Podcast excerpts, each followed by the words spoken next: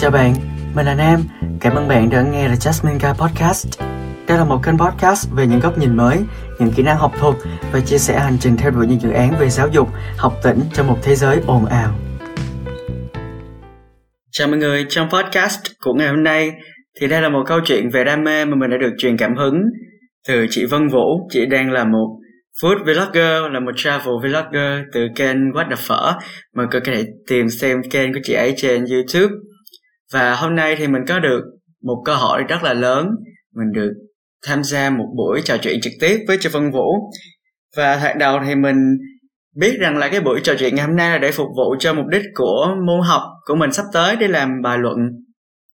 Tuy nhiên thì sau khi mà mình nghe cái buổi trò chuyện của chị Vân Vũ xong, thì bản thân mình cũng học được rất là nhiều thứ đặc biệt là về đam mê. Vì bản thân mình và mình chắc chắn là tất cả các bạn đọc hoặc là các thính giả của mình cũng rất là bâng khoăn về cái từ đam mê này và bản thân chúng ta ai cũng đã từng rất là lạc lối với đam mê hoặc là ước mơ của bản thân. Nên là mình cảm thấy rất là hạnh phúc khi mình được nghe chia sẻ để có một cái định hướng rõ ràng về đam mê, về việc làm sáng tạo nội dung, nói riêng.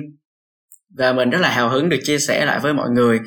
Và em cũng muốn dành một lời cảm ơn rất là lớn và chân thành đến chị Vân Vũ vì đã là nguồn cảm hứng cho podcast của ngày hôm nay. Cô trò chuyện cùng chị Vân Vũ từ What the Phở đã dạy tôi điều gì về đam mê. Bài viết được viết vào tối ngày 6 tháng 12 năm 2021. Một trong những điều tôi luôn lấy làm hạnh phúc khi trở thành một nhà sáng tạo nội dung là việc mình luôn được truyền cảm hứng từ những anh, chị đi trước. Và rằng mỗi khi tôi mất đi động lực, tôi đều có thể học hỏi từ câu chuyện của họ để tiếp tục giữ lửa đam mê của bản thân. Nói về đam mê, Tôi cũng như nhiều bạn trẻ ngoài kia khi ở tuổi chập chững 17, 18 ở những năm cấp 3 đã từng gặp khủng hoảng đam mê. Đó cũng là lúc chúng ta nhận được nhiều ý kiến khác nhau từ mọi người. Đôi lúc chúng ta tự hỏi rằng mình không có đam mê hay đam mê của mình đã bị những suy nghĩ từ thế giới bên ngoài làm mờ mất. Sau đây, tôi đã rút ra được 3 bài học rất lớn về đam mê. Bài học đầu tiên, hãy bắt đầu từ những bước chân nhỏ. Chia sẻ từ chị Vân Vũ, Video đầu tiên của kênh YouTube What the Phở là về cuộc sống tại khu cách ly vì chỉ muốn để gia đình mình thấy cuộc sống của mình ở đây như thế nào. Khi lắng nghe câu chuyện này, tôi chợt nhận ra chị Vân đã cũng có một niềm tin và định hướng rất lớn của tôi như sau. Khi bắt đầu đam mê, một ước mơ nào đó, chúng ta chỉ cần khởi nguồn bằng những mục đích rất đơn giản, tạo ảnh hưởng đến những người gần chúng ta nhất, gia đình, bạn bè, những người thân yêu. Tôi hay nói rằng những chuyến hành trình dài đều bắt đầu từ những bước chân nhỏ, rằng nếu không có những bước chân nhỏ này thì chẳng bao giờ tồn tại một chuyến đi lớn. Vì vậy, khi đến với cái gọi là đam mê, hãy dũng cảm đi thật chậm để biết mình muốn gì, hoặc cũng có thể chưa, nhưng ít nhất mình đang làm một việc gì đó ở thời điểm hiện tại là mình cảm thấy được lấp đầy và hạnh phúc. Khi bắt đầu, người ta đặt ra hai vấn đề. Mình nên nghĩ đến thất bại hay là mình không nên nghĩ đến thất bại? Theo tôi thì là cả hai Chúng ta nên nghĩ đến thất bại trong risk management, tức là quản lý rủi ro của mình, để có cái nhìn thực tế hơn về ước mơ, về đam mê của bản thân. Có được suy nghĩ thực tế là điều tối quan trọng. Ít nhất một điều mà tôi rút ra được từ môn mình đang học, đó chính là khi chúng ta nhìn vào kế hoạch do mình lập ra, ta đừng có xu hướng nghĩ rằng nó hoàn hảo, và điều này không hoàn toàn chính xác. Và ta lại càng không nên nghĩ đến thất bại quá nhiều để không làm bản thân cảm thấy nản chí. Tôi đã từng trong đội tuyển học sinh giỏi hơn 9 năm trời và luôn thấy những bạn thí sinh bỏ cuộc, không dám thử sức với môn chuyên vì luôn trong tâm trạng sợ rớt. Sau này, khi gặp lại những người bạn này, họ đều nói với tôi một chữ, tiếc. Bài học thứ hai về đam mê, tự hào vì bản kế hoạch giấy trắng của mình. Trước hết, tôi muốn bạn tưởng tượng ra một tờ giấy trắng. Khi đã có tờ giấy ấy trong tay rồi, bạn hãy nghĩ mình có thể làm gì với nó. Bạn có thể gấp origami, vẽ những nét đơn giản, hoặc viết tản văn, Lựa chọn là nằm ở bạn hoàn toàn. Những kế hoạch trong tương lai cũng tương tự như tờ giấy trắng mà bạn đang có này vậy. Nó càng trống thì đây lại càng là cơ hội để bạn tự viết vào những gì mình muốn, tương tự như làm những việc mình muốn làm. Có người từng hỏi tôi rằng nếu được đưa cho một chiếc bản đồ trong đó viết ra cụ thể quá khứ, hiện tại, tương lai thì liệu tôi có hạnh phúc không? Câu trả lời là một chữ không, dứt khoát. Tôi luôn tin rằng không có kế hoạch nào là hoàn hảo, rằng đam mê hay ước mơ của chúng ta không cần lúc nào cũng đúng và tất cả những dự toán đều có xác suất sai của nó. Tôi cũng mong các bạn đọc của mình nếu đang có tờ giấy trắng này mà sợ mắc sai lầm với đam mê của mình thì tôi mong bạn đừng. Một người thầy mà tôi rất kính trọng thời cấp 2 đã từng nói với tôi rằng quyển sách của những người học sinh giỏi luôn đầy những ghi chú. Một quyển nháp tốt là một quyển nháp chi chít chữ. Vì vậy, tôi luôn tự hào về những kế hoạch của tôi lập ra, luôn đi theo một thứ tự như sau. Bước 1. Viết ra điều mình muốn. Bước 2. Chia nhỏ ra những thứ mình cần làm để đạt được mục tiêu. Bước 3. Bắt đầu thực hiện. Bài học thứ ba về đam mê. Luôn chia nhỏ đam mê và chinh phục từng chặng đường. Sau khi bạn xem qua kế hoạch 3 bước mà tôi vừa liệt kê ra ở bên trên, hãy đi theo trình tự và biết rằng bạn luôn có thể quay lại những bước đầu tiên nếu kế hoạch diễn ra không như mong muốn. Đa phần, bạn sẽ bị kẹt lại ngay những bước đầu tiên, nhưng tôi có một mẹo như thế này. Bạn nghĩ đến một mục tiêu to lớn của đời mình, ví dụ như hạnh phúc. Tôi tạm gọi đây là A lớn, và từ A lớn này các bạn nghĩ đến mình cần phải làm gì thì mình mới hạnh phúc được, điều gì làm mình thật sự hạnh phúc. Từ đó chúng ta lại có thêm A1, A2, A3 ví dụ như khi chúng ta đặt ra a lớn là hạnh phúc và sau đó chúng ta xác định được khi chúng ta hạnh phúc là khi chúng ta có nhiều tiền chúng ta có những mối quan hệ tốt chúng ta có một sức khỏe tốt từ A1, A2 và A3 thì chúng ta lại có nhiều mục nhỏ trong đó nữa và chúng chỉ cho chúng ta biết rằng chúng ta cần làm gì. Sau đó thì việc cần làm là đi ngược lại toàn bộ quá trình này. Bằng cách làm này, các bạn sẽ bắt đầu với những việc nhỏ và đạt được một chặng đường lớn. Như chị Phân Vũ có chia sẻ, turn struggles into opportunities tức là chúng ta biến những khó khăn những thách thức thành những cơ hội và tôi đã từng có một bài phân tích SWOT tức là điểm mạnh điểm yếu cơ hội và những thách thức bạn có thể tìm đọc lại trong suốt quá trình theo đuổi bức tranh lớn A này chắc chắn như kế hoạch luôn có lỗ hổng. Và đó cũng là lý do khi phân tích bức tranh lớn A và tìm ra nhiều A nhỏ, chúng ta lại càng dễ dàng xác định được bước nào đang được dự toán sai. Tức là càng chi tiết thì cơ hội chữa lỗi và điều chỉnh của chúng ta sẽ càng nhiều. Và đôi lúc khi các bạn nghe đến đây, các bạn sẽ tự hỏi rằng tại sao lại không có bước 4 đó chính là quay lại và chỉnh sửa kế hoạch. Lý do mà tôi không chèn bước 4 và quay lại xem xét chỉnh sửa kế hoạch đó là vì chúng ta đều có thể quay lại ở bất kỳ các bước nào mà chúng ta muốn giống như là các bạn tưởng tượng khi các bạn liệt kê thành ba cái gạch đầu dòng, thì cái bước quay lại xem xét điều chỉnh chỉnh sửa và bổ sung vào kế hoạch nó sẽ làm cái mũi tên nó móc từ những bước liên kết lại với nhau. Tức là nó không phải là bước cuối cùng, mà nó là một hoạt động nhỏ, một cái sợi dây liên kết. Các bạn tưởng tượng như là nó là một cái mắt xích cho một cái chuỗi dây xích thật là dài, thì nó chính là cái mà móc tất cả các chuỗi mắt xích lại với nhau và đó là lý do mà tôi không đặt đó vào bước 4 vì đó là điều mà chúng ta luôn luôn cần làm ở tất cả các bước. Dù là bước 1 là viết ra những điều mình muốn, bước cơ bản nhất. Sau đó là xác định được những thứ mình cần làm để đạt được mục tiêu và bắt đầu thực hiện. Và trong suốt quá trình đó, chúng ta vừa thực hiện, chúng ta vừa reflect, vừa xem xét lại cái quá trình của mình. Và điều quan trọng vẫn luôn là mình xác định được là mình có thể phát triển được thêm cái gì từ cái bước này hay là không. Ví dụ như là khi mà chúng ta chưa biết là mình muốn cái gì tức là khi mà chúng ta nhìn vào những người khác họ có những kế hoạch thành công ấy thì chúng ta rất là ít khi mà chúng ta có thể bắt chước sao chép được họ được vì là những cuộc đời chúng ta những cuộc đời rất khác nhau chúng ta đa dạng chúng ta sống qua những cái trải nghiệm những cái sự kiện rất là khác những người khác. Nên là chúng ta cần xác định rõ một từ thôi chúng ta muốn tương lai của chúng ta chúng ta sẽ trở thành một người như thế nào. Tại vì bản thân mình ấy, khi mà trong buổi phỏng vấn học bổng thì mình cũng đã được các ban tuyển sinh ấy cái thầy cô họ hỏi mình là trong 5 năm nữa em muốn trở thành một người như thế nào? Và khi mình hỏi câu này với bạn bè của mình mình hỏi rằng là uh, tụi mày nghĩ là ta đã trả lời như thế nào trong cái buổi phỏng vấn với câu hỏi này? Thì các bạn mình luôn nói là tôi sẽ trở một người rất là thành công làm một doanh nhân có mấy chục tỷ trong tay. Nhưng mà câu trả lời thật sự của tôi là tôi muốn hạnh phúc. I want to be happy in the next five years. Tôi muốn trở thành một người thật sự hạnh phúc trong 5 năm nữa. Và nó rất đơn giản như thế thôi và nếu mà các bạn biết được chúng ta muốn những cái gì mà nó cụ thể, thì đó lại là một điều rất là tốt. Vì chúng ta biết là chúng ta đang cố gắng phấn đấu vì cái điều gì, chúng ta đang đấu tranh hết mình để đạt được cái mục đích, những cái thành công nào. Nhưng mà nếu các bạn chưa thật sự xác định được con đường mình muốn theo đuổi, thì hãy chọn ra một từ cho tôi thôi. Các bạn chọn ra một từ là bạn cảm thấy được đầy đủ nhất và lấp đầy những cái khoảng trống bên trong bạn nhất. Ví dụ như tôi tôi chọn từ hạnh phúc ví dụ như một số bạn khác thì họ có thể chọn từ thành công, từ hài lòng. Và để đạt được cái thành công, hài lòng, hạnh phúc đó thì chúng ta lại phải làm thêm cái bước hai, đó chính là chia nhỏ ra những thứ mình cần làm để đạt mục tiêu, được cái đam mê, được cái ước mơ của mình. Ví dụ là tôi muốn được hạnh phúc thì tôi lại nghĩ đến cái việc là chúng ta muốn hạnh phúc thì chúng ta muốn có cái gì? Thì tôi muốn có nhiều tiền chẳng hạn để có thể lo cho cuộc sống của mình được đầy đủ, sung túc hơn. Và khi có tiền rồi, tức là được thỏa mãn về vật chất rồi, tôi lại muốn cải thiện tinh thần và muốn cải thiện tinh thần thì chúng tôi phải có những cái mối quan hệ tốt xung quanh bản thân mình. Và nếu mà có muốn những cái mối quan hệ tốt ấy, thì tôi lại càng phải có một cái sức khỏe tinh thần tốt và một cái sức khỏe vật chất tốt. Và sau khi mà xác định được cái những cái mục tiêu nhỏ trong cái bức tranh lớn của mình thì tôi lại xác định những cái bước nhỏ khác nữa.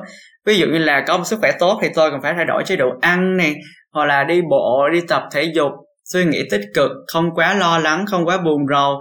Hoặc là nếu mà tôi muốn có thể có những mối quan hệ tốt thì tôi phải biết lựa chọn cái mối quan hệ nào mà họ thật sự họ làm mình cảm thấy tích cực, họ cho mình động lực, họ truyền cảm hứng cho mình mỗi ngày. Và tôi rất là tự hào khi mà cái vòng tròn quan hệ của mình hiện tại đã có những bạn mà khi mà mình nói chuyện với họ, mình tiếp xúc với họ thì mình cảm thấy truyền cảm hứng rất là nhiều. Đó là khi chúng ta bắt đầu từ những bước nhỏ và nếu chúng ta muốn có một cái bức tranh mối quan hệ tốt lớn tổng thể thì chúng ta lại càng phải xác định những cái mối quan hệ nhỏ của mình nữa. Và khi chúng ta góp 100 cái mối quan hệ nhỏ mà nó tốt nó chất lượng nó truyền cảm hứng nó truyền động lực cho mình thì mình có một bức tranh mối quan hệ rất là lớn. Đấy đó là khi mà chúng ta ghép lại chúng ta lại đạt được cái mục tiêu là có những cái mối, mối quan hệ tốt đẹp. Đó là lý do mà tôi nói là mình sẽ đi từ những bước nhỏ mà đi ngược lại cái quá trình đó để mình có thể đạt được một cái bức tranh lớn tổng thể. Khi các bạn xác định A, A1, A2, A3 B nhỏ, C nhỏ, D nhỏ thì các bạn lại đi ngược lại tức là đi từ D, C, B, A đi ngược lại cái quá trình đó. Đó là cái cách mà tôi áp dụng rất là nhiều trong những kế hoạch trong những cuộc sống hàng ngày của mình. Nói về vấn đề xác định đam mê thì mình nghĩ là các bạn có thể áp dụng một cái cách là mình suy nghĩ đơn giản thôi. Đó là cái việc mà chúng ta suy nghĩ đơn giản nó rất là giúp ích ở một cái chỗ là khi chúng ta nghĩ nó quá lớn quá lớn lao, một cái bức tranh mà nó siêu to khổng lồ mà chúng ta chưa có đủ khả năng để chúng ta gánh cái trách nhiệm đó trên vai thì chúng ta rất dẫn đến cái việc là chúng ta bị nản chí. Tức là khi mà chúng ta cố gắng học 100 chương trong một ngày 100 chương sách chẳng hạn đi thì nó lại là một cái bức tranh quá lớn mà với khả năng của chúng ta thì chúng ta chưa làm được chẳng hạn nhưng mà chúng ta lại muốn đọc được 100 chương trong một ngày đó thì chúng ta nhìn vào cái mục tiêu đó chúng ta thấy quá lớn chúng ta rất là dễ bỏ cuộc. Một người bạn của mình cũng đã từng nói với mình vào một buổi sáng ấy, là khi mà các bạn ấy liệt kê ra những công việc trong ngày thì nó có quá nhiều và nó làm bạn ấy cảm thấy rất là mệt mỏi thì tôi tôi mới đưa ra một cái lời khuyên cho bạn ấy là bạn ấy thử chia nhỏ ra từng việc trong một trang thôi. Đó là một cái vấn đề liên quan đến hiệu ứng tâm lý. Khi chúng ta thấy 10 đầu công việc trên một trang một, chúng ta thấy nó quá nhiều, nhưng mà khi chúng ta chia 10 đầu công việc đó sang 10 trang khác nhau, thì khi chúng ta nhìn vào một trang thì nó cũng chỉ có một việc thôi. Thì chúng ta lại cảm thấy là, ôi, trong trang này chỉ có một việc thôi, mình hoàn thành xong một công việc này, trong một trang này mình đánh dấu tick vào đây là xong đó là khi các bạn ấy áp dụng cái cách này của tôi thì bạn ấy cũng nói là mình cảm thấy bớt áp lực về công việc của mình hơn. Và khi áp dụng cái vấn đề này cho cái việc xác định đam mê nó cũng tương tự như vậy. Không cần bạn phải nhất thiết là bạn ra kế hoạch 3 năm, 5 năm, 10 năm mà bạn chỉ cần ra kế hoạch là ngày hôm nay, ngày 6 tháng 12, ngày 7 tháng 12 tôi muốn làm gì, tôi muốn dậy sớm, tôi muốn ăn một bữa ăn thật là ngon, tôi cảm nhận được cái tình yêu thương của gia đình của mình tôi cảm nhận được cái tình yêu thương, sự tôn trọng, sự truyền cảm hứng, động lực từ các mối quan hệ xung quanh của mình. Hoặc là chỉ đơn giản một điều là, hôm nay tôi thức dậy, tôi tắm nắng, tôi cảm thấy hạnh phúc. Đó cũng là một cái thành công của mình. Và một người em cũng đã từng nói với mình là, em ngưỡng mộ anh quá và tại sao anh có thể thành công được? Hầu như là mỗi ngày như vậy. Thì tôi lúc đó tôi cũng tự xem xét lại bản thân mình là, ơ, mình thành công mỗi ngày thật hay ta? Mình chỉ chia sẻ những điều mà nó là mình vui thôi. Thì chính những cái điều mà làm mình vui mà tôi không xem nó là những cái thành công quá to lớn. Và tôi đã từng nghĩ đến nó không phải là một thành công quá lớn. Nhưng mà trong khi người khác nhìn vào thì người ta đã thấy là đó là những thành công rất là lớn của tôi. Sau khi tôi là, tôi lại xem thường những cái thành công đó chẳng hạn. Thì đây là một cái điểm sai mà bây giờ tôi đã sửa được. Tức là việc mình luôn trân trọng những cái điều dù là nhỏ bé nhất, thì đó là cái thành công mỗi ngày của mình. Và mình chỉ cần tìm ra cái việc là mỗi ngày mình thức dậy có cái điều gì làm mình cảm thấy tự hào, là mình cảm thấy vui. Ví dụ là ngay trong cái khoảng thời gian đầu mà tôi làm podcast thì cũng chỉ có mỗi 24 người nghe 24 lượt nghe trong đúng một tuần, tức là 7 ngày tôi chỉ có được 24 lượt nghe thôi. Thì khoảng thời gian đó tôi rất là muốn bỏ cuộc. Nhưng mà tôi mới nghĩ đến một cái hướng tích cực hơn là mình có 24 lượt nghe, đỡ hơn mình không có lượt nghe nào, đúng không? Đó, nên là tôi cảm thấy vui, tôi có động lực nhiều hơn để tôi tiếp tục làm và bây giờ đã tăng trưởng rất là nhanh chẳng hạn. Đó là cái vấn đề mà chúng ta biết hài lòng với những thứ mình đang có và chúng ta biết được rằng là mình luôn luôn có cơ hội, mỗi ngày trôi qua là một cơ hội để chúng ta có thể làm những cái thứ mình đang có thành những cái thứ mình đang có cộng một hoặc là cộng 10, cộng 100 lần. Ví dụ như vậy. Nên là các bạn đừng bao giờ xem thường những cái điều nhỏ bé và các bạn luôn nhìn vào những thứ mình đạt được các bạn luôn cho nó là hiển nhiên. Không có cái gì là hiển nhiên cả. Trên trái đất này có 7 tỷ người, hơn 7 tỷ người chẳng hạn đi. Thì tại sao bạn lại có được cái điều này mà những người khác không có? Ví dụ bạn thức dậy bạn có một bữa ăn đầy đủ và bạn tưởng tượng xem trên thế giới này có bao nhiêu người đạt được cái bữa ăn đầy đủ giống như bạn đúng không? Nên là đừng bao giờ nghĩ cái gì mà nó quá lớn lao, nó quá to tát và sau đó bạn bị nạn trí với bản thân mình nhưng mà nếu mà bạn thật sự có khả năng có đam mê có định hướng rõ ràng có học thức có chuyên môn thì cái việc các bạn lên kế hoạch trước cho một năm hai năm ba năm thậm chí là 10 năm chẳng hạn thì đó là một cái điều cực kỳ tốt vì bạn có một sự chuẩn bị rất là lớn với tương lai của mình nhưng mà luôn luôn lưu ý là khi mà kế hoạch nó càng lâu càng về dài thì nó sẽ càng có nhiều chi tiết. Mà đã có nhiều chi tiết thì chắc chắn sẽ có nhiều lỗ hổng khác nhau. Vì vậy thì cái mô hình ba bước mà tôi vừa nói ở trên trong cái podcast của ngày hôm nay cũng rất là quan trọng vì các bạn bước đầu những bước nhỏ và các bạn check xem những cái bước nhỏ đó là những cái bước đã được dự toán nó có đúng hay là chưa hoặc là nếu nó chưa đúng, nó chưa phù hợp với cái thời điểm này thì mình luôn luôn có thể mình quay lại, mình sửa chữa nó, mình bổ sung, mình thay đổi nó để phù hợp. Bản thân tôi học ngành marketing, ngành quản trị marketing thì nó luôn luôn là một cái ngành của sự thay đổi, đặc biệt là thay đổi về mặt nội dung. Ví dụ như là bạn có thể thấy một cái ví dụ rõ ràng nhất là những cái xu hướng, những cái xu hướng nó có thể kéo dài rất là lâu, nhưng mà ngày nào nó cũng sẽ bắt đầu nó lụi tàn dần dần.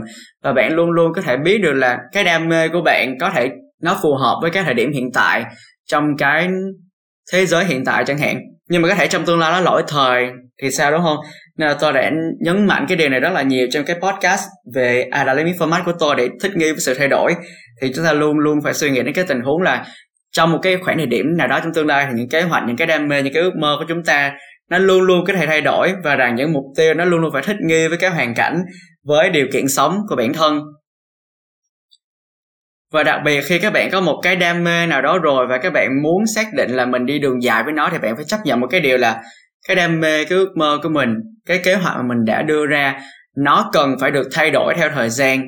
Và rằng bạn có thể tưởng tượng như là nếu mà trong thế giới tương lai, xong đồ ăn nhanh nó thay thế tất cả các món đồ ăn truyền thống thì nó như thế nào? Và nếu mà bạn là một người, bạn, một doanh nghiệp bán đồ ăn truyền thống thì bạn sẽ có cái hướng giải quyết nào? Tất nhiên là tôi không tin vào cái tương lai đó. Chắc chắn là nó sẽ không bao giờ nó xảy ra được. Nhưng mà mình luôn luôn mình phải nghĩ đến cái vấn đề đó để mình tự đưa mình vào cái bản thân vào một cái tình huống mà nó, kiểu, nó siêu tiêu cực. Để mình thử cái kỹ năng problem solving skill của mình, kỹ năng giải quyết vấn đề của mình là như thế nào? Và chắc chắn đây không phải là một lời khuyên để các bạn cảm thấy tiêu cực về tương lai như tôi đã nói rồi khi các bạn nghĩ, nghĩ về thất bại quá nhiều thì các bạn sẽ bị nản trí. Nhưng mà các bạn tưởng tượng nhé đôi lúc trong cuộc sống các bạn cần có một tí áp lực để các bạn chắc chắn rằng là à đam mê của mình ước mơ của mình đang theo đuổi. Mình có một góc nhìn rất là thực tế mình biết nó thành công ở mảng này nhưng đồng thời mình cũng nhận ra được là mình có những thách thức những điểm yếu ở những mảng kia và có thể mình sẽ thất bại vì những thách thức này thì điều quan trọng khi mình nhận ra điểm yếu, những thách thức của mình, đó chính là mình phải trau dồi cái điểm mạnh của mình và tận dụng hết những cơ hội của mình để có thể, gọi là, minimize những cái rủi ro, có thể tối thiểu hóa cái rủi ro của mình gặp phải trên cái chặng đường này là gì. Và đó là cái điều rất quan trọng. Nên là tôi mới nói ở đầu podcast này là chúng ta nên nghĩ đến thất bại và chúng ta cũng không nên nghĩ đến thất bại. Nó là hai thứ, hai việc cần làm. Cùng một lúc khi mà chúng ta xác định là mình có một cái niềm đam mê nào đó và bạn phải hiểu rằng là chúng ta đều có những con đường khác nhau. Và cái người vạch ra con đường của chúng ta không là ai khác ngoài chúng ta cả. Và có thể khi mà bạn sao chép, bạn đi theo cái con đường thành công của người khác, và bạn cũng đạt được cái thành công tương tự thì bạn cũng phải nhìn nhận lại là liệu cái con đường đó nó có lâu dài hay là không, nó có bền vững hay là không. Sau khi mà nghe xong cái podcast này thì tôi rất là mong các bạn sẽ giữ vững được đam mê của mình của ước mơ và hãy biết rằng chúng luôn có thể thay đổi và điều quan trọng nhất là bạn trân trọng từng cuộc hành trình của mình đã trải qua và mình cảm thấy hạnh phúc và đây là một podcast về đam mê được truyền cảm hứng từ buổi trò chuyện cùng chị Vân Vũ và cảm ơn chị đã truyền cảm hứng cho em ngày hôm nay. Cảm ơn bạn đã dành thời gian chú ý lắng nghe đến podcast này. Chúc bạn sẽ luôn hạnh phúc với các quyết định của mình trong tương lai. At the end of the tunnel, one will see himself standing there, the Jasmine guy.